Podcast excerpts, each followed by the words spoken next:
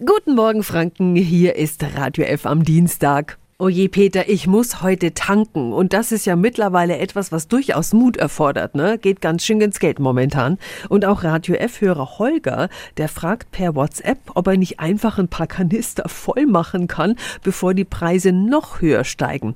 Ist Spritzbunkern erlaubt? Radio Jetzt Tipps für ganz Franken. Hier ist unser Wiki Peter. Wer sein Auto liebt, der schiebt. Bevor dieser Spruch sich bewahrheitet, kaufen derzeit viele den Sprit auf Vorrat. Dennis Held vom ADAC Nordbayern. Guten Morgen. Ja, guten Morgen. Ist es denn überhaupt erlaubt, Sprit zu bunkern und wenn ja, wie viel? Generell raten wir von der Lagerung von Kraftstoffen zu Hause ab, da sie eben entzündliche Dämpfe enthalten, die aus den Kanistern dann entweichen und mitunter auch lebensgefährlich werden können. In geringen Mengen ist es allerdings erlaubt, Sprit so aufzubewahren.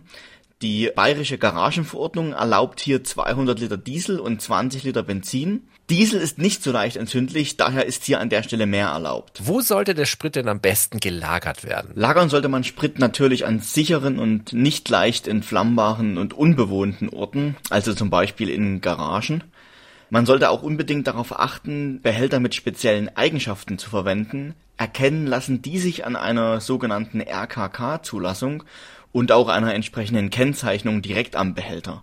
Und wichtig ist auch, dass die Behälter natürlich dicht verschlossen und bruchsicher sind. Vielen Dank an Dennis Held vom ADAC Nordbayern. Also in Maßen und bei richtiger Aufbewahrung können wir unseren Geldbeutel ein bisschen schonen. Alle Infos finden Sie auf radiof.de. Tipps für ganz Franken von unserem Wiki Peter. Täglich neu im Guten Morgen Franken um 10 nach 9.